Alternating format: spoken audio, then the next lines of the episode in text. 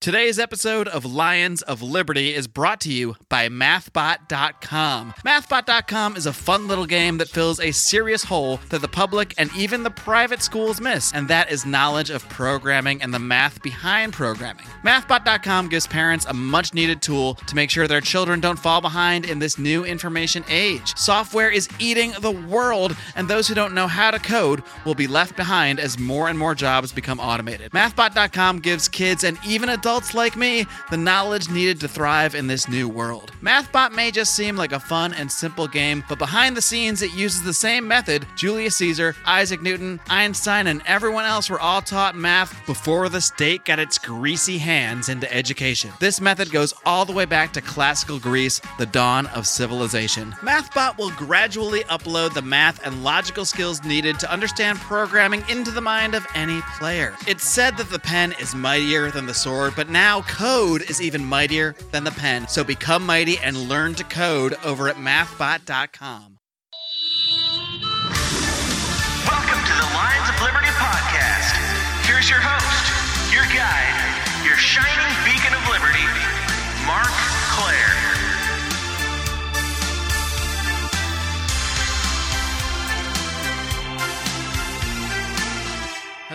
Lions of Liberty Nation, and welcome back to the flagship Lions of Liberty podcast, where you can find me right here every single Monday hosting great conversations about the ideas of liberty. And I've got a really, really big one for you today. I'm very excited to bring it to you. So excited that I'm going to waste hardly any more of your time. I'm going to have some stuff to tell you at the end of the show after the interview. But first, I do want to at least let you know that to find today's show notes, you want to go to lionsofliberty.com slash 392 because this is the 392nd episode of this program, getting very close to that 400 mark. Stay tuned for some more thoughts after today's killer interview. My guest today is a United States Congressman and self described Libertarian Republican representing Michigan's 3rd Congressional District since 2011. He is the founder and chairman of the House Liberty Caucus, as well as a founding member of the House Freedom Caucus. CNN recently referred to him as the loneliest Republican in Congress. I'm very pleased to welcome Congressman Justin Amash. Congressman, are you ready to roar? I am. All right. Well, you know, Congressman, I don't know how accurate you think uh, CNN's headline is about how lonely you might be in Congress, but I certainly hope you don't feel lonely here because right now you are speaking to Lions of Liberty Nation, to libertarians around the globe who I can personally attest are very excited to learn more about you. So before we get a little bit more into uh, just why CNN believes you to be so lonely in Congress, I want to learn more about you. So why don't you t- take us a little bit along the journey of how you first became interested in politics, how you came to embrace the ideas of liberty, and eventually to run for Congress to that end? Well, thanks for having me on. Um, Absolutely. I think I've always been a libertarian since I was a little kid. You know, as I've gotten older, of course, my views have crystallized a little more. I have a better understanding of what it means to be a libertarian. Um, I've obviously read a lot more at this point than when I was a little kid. Uh, so I have a better understanding of uh, maybe where my views come from and and uh, and why I believe the things I believe. Um, but I would say from an early time in my life, I was against arbitrary authority. Um, I was a real stickler for uh, this concept of the rule of law, even as a child. Like the idea that uh, rules should be laid out in advance and they should be understood and they should apply equally.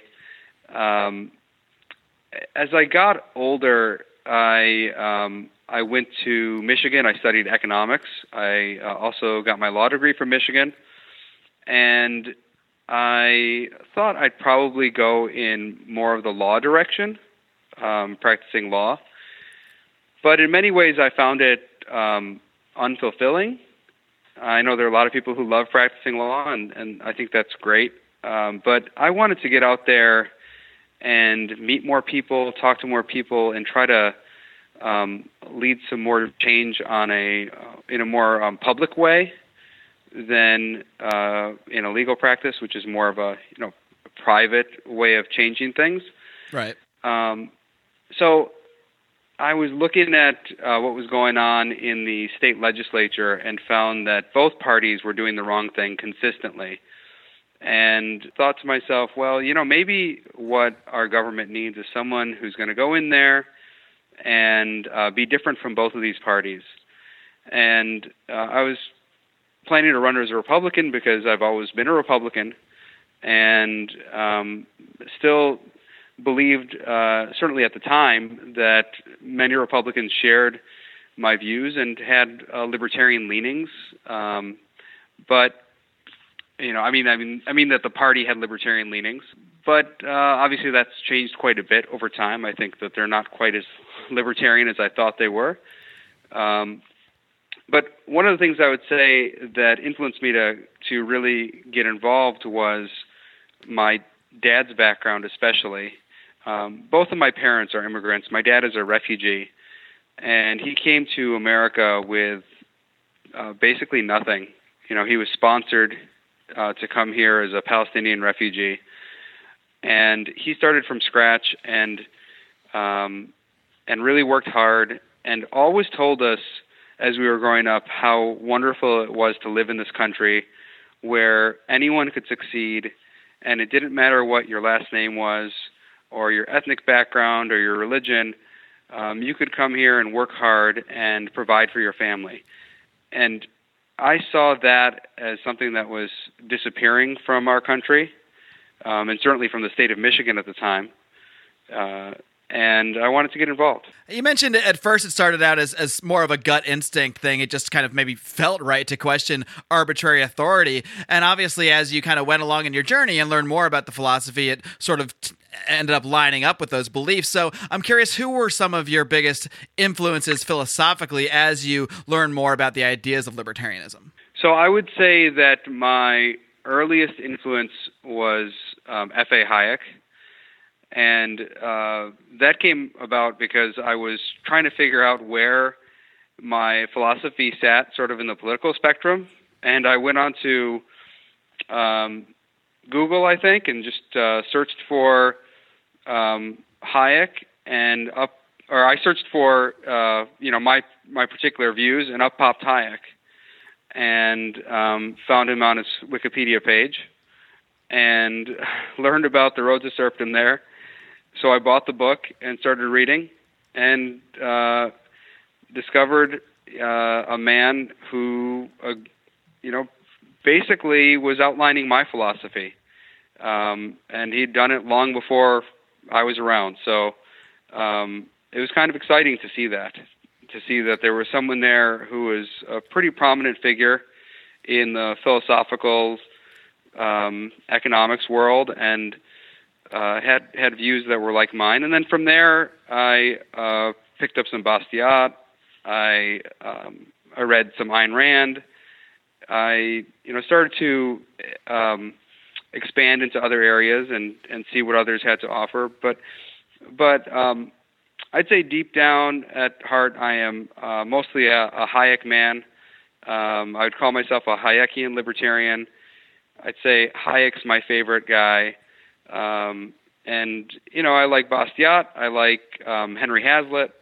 Uh, there are many others who have uh, played a big role in my my life, but um, Hayek's, Hayek's the real guy for me. It is always something of a moment for libertarians when we start to come into these ideas, and, and at some point in our lives, it feels like we're the only one out there that has them.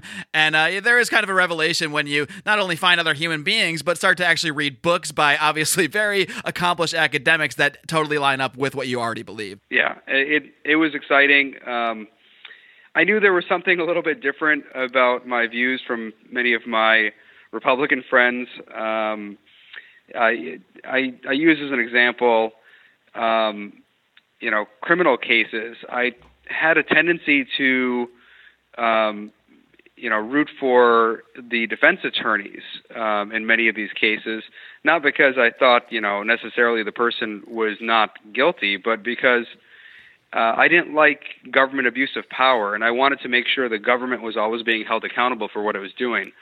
And um, if there ever, was ever any indication that the government was gathering evidence in the wrong way or doing anything uh, the wrong way to get a conviction, that bothered me.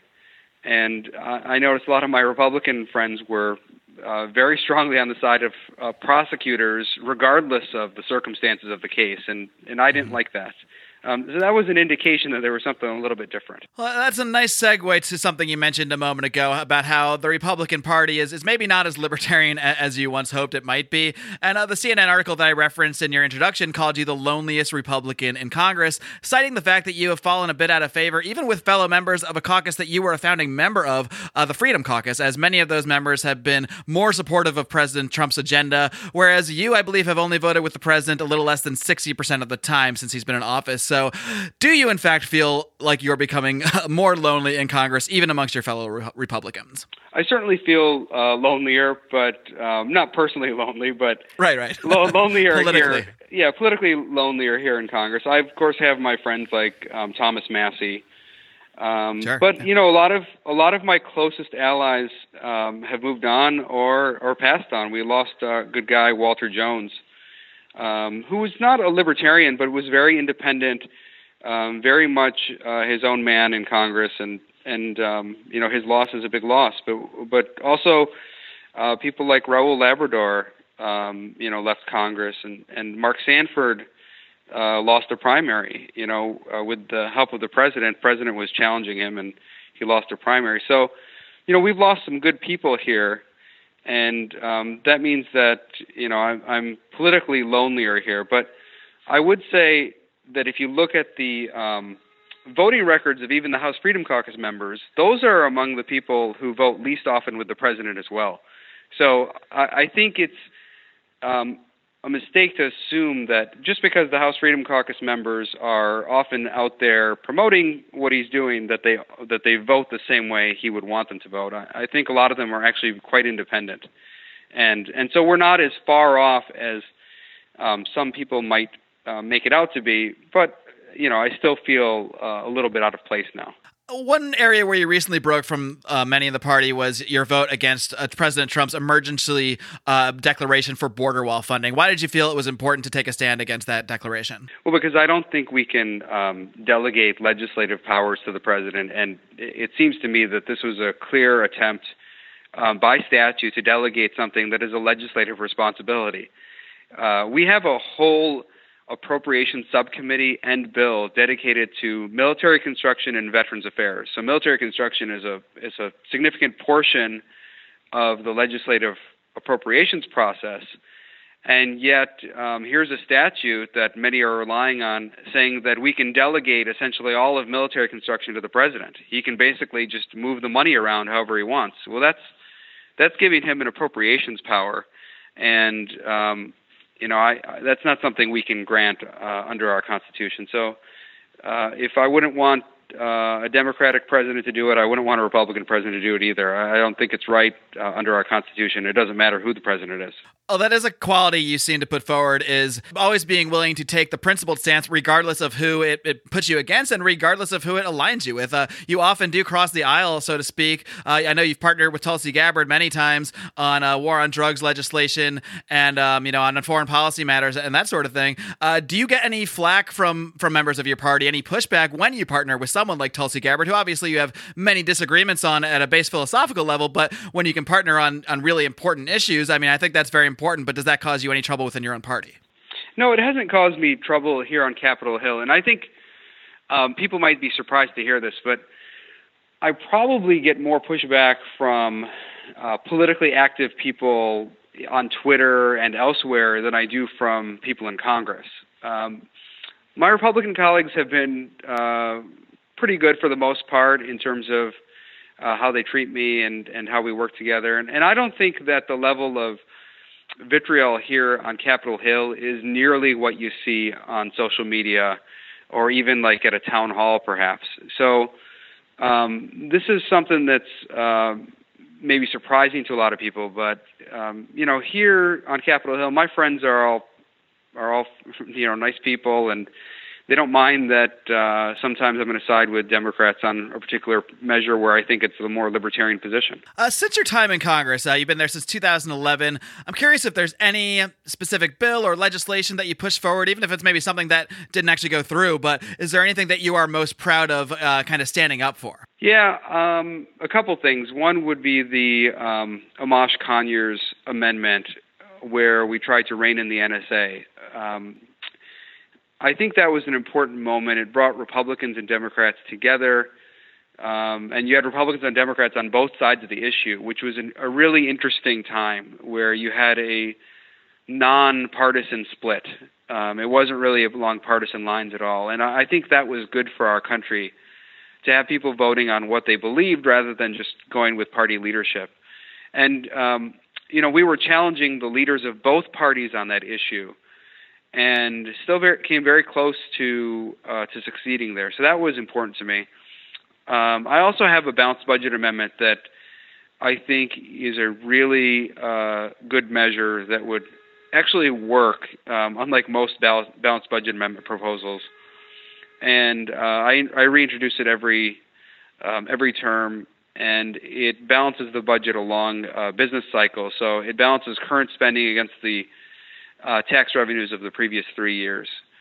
And um, I think it's a it's a good proposal. It's designed to be appealing to people in both parties, um, and the goal is just to get the budget balance, not to dictate particular policy outcomes. Has that garnered much support when you brought it forward? I know that. Uh, yeah. Uh, today, yeah. politicians don't seem generally that that concerned with the budget for the most part. So, so um, over time, we haven't pushed it as um, heavily. So in the in the most recent Congresses, we haven't pushed it as much. Um, but when I first introduced it, uh, when budget issues were apparently more important to people, um, yeah, it garnered pretty good uh, bipartisan support, and um, I think it's a, a very popular approach. You know, I've had a lot of people promoting it um, outside of Congress. So it's it's a it's a good proposal, and I'm proud of it. All right, now Congressman, uh, one thing I have to ask you about because my fans will absolutely destroy me if I don't. Uh, recently, you were on CNN speaking to Jake Tapper, and he asked you if you would be willing to consider running for the White House on the Libertarian ticket in 2020.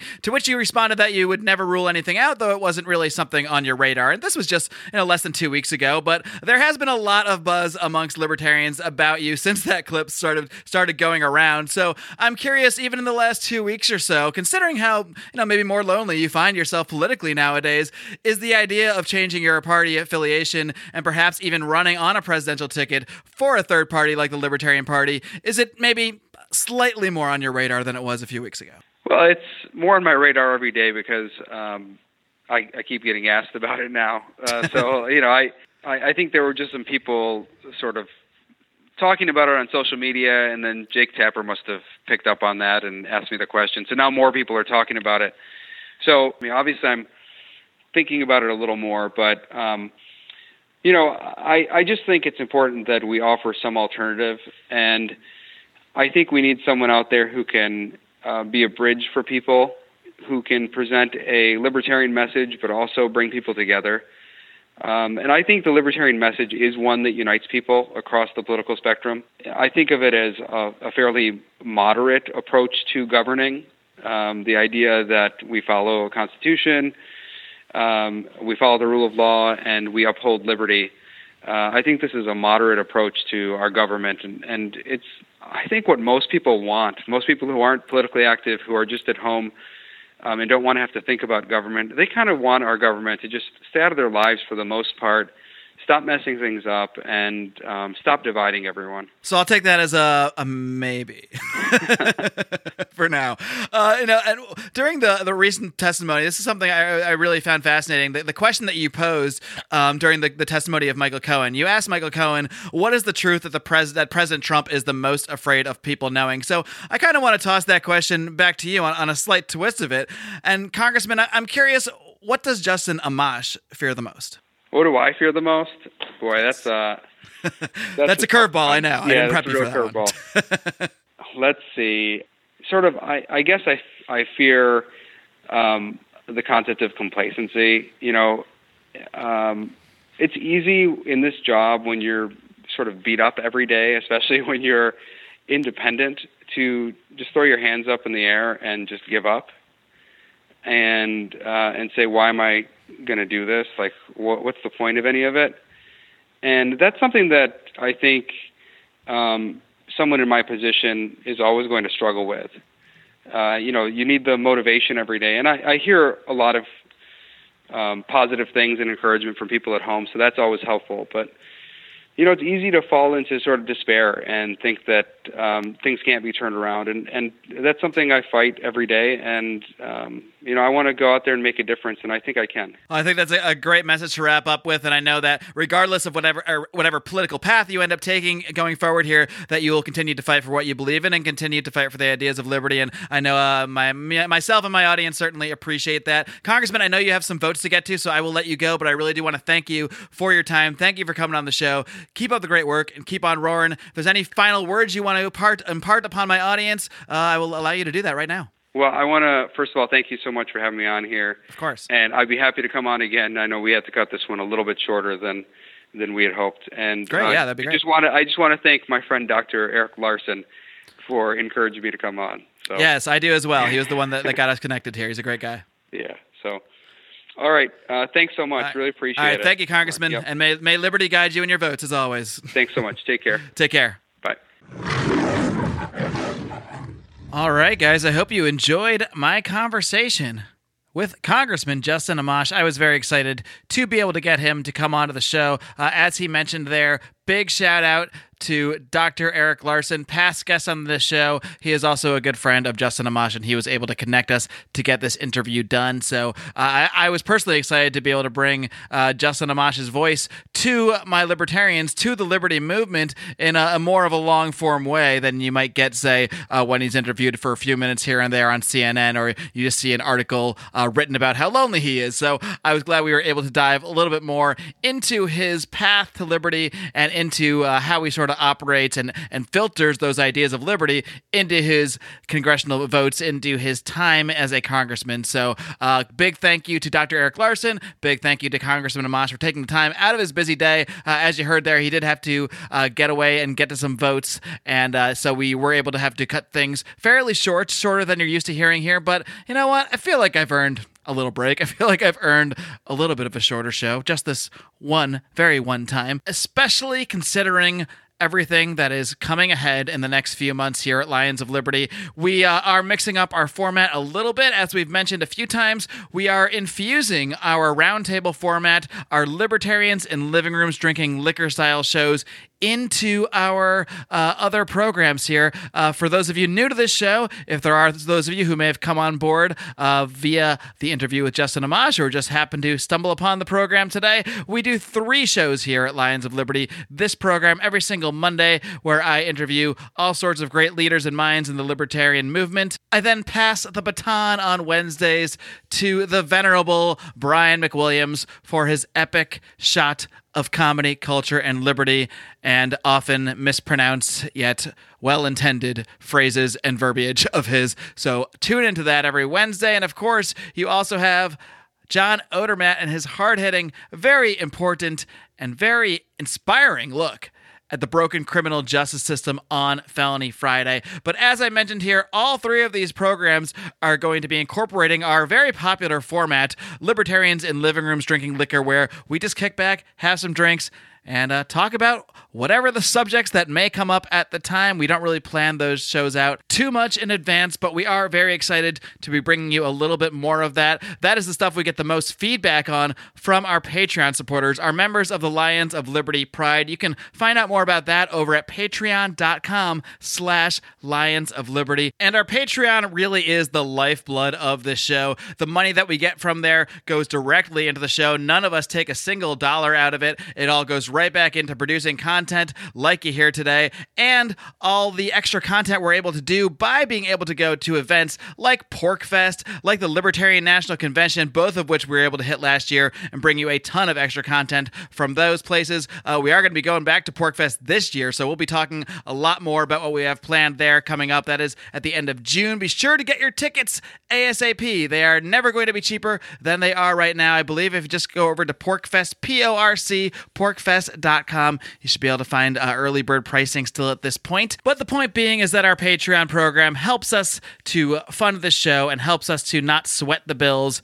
Uh, because you guys sweat the bills for us. And we really, really do appreciate that. We appreciate it so much that we pump out tons and tons of bonus content. We don't just beg for money, we give you a ton in exchange, both audio and video content. Uh, we do a bonus show called Conspiracy Corner, where we obviously dive into various conspiracy theories. We also do a show called The League of Liberty, along with my good friends Roger Paxton of the Lava Flow podcast, Chris Spangle of We Are Libertarians, and Johnny Rocket Adams of Blast Off with Johnny and Raylene Lightheart. And uh, these are all shows you should be subscribing to, by the way. If you are new to the libertarian realm, or new to this podcast, or new to any of these shows, you got to check them out. They all bring a lot to the table, a lot of different takes on what's going on in the libertarian movement. So I highly recommend every show you just heard me mention. That's why I mentioned them. That's how we roll here. But we do a ton of bonus content. Uh, there really is no shortage of it. And I would be remiss not to mention the newest feature we have. It is Brian McWilliams' epic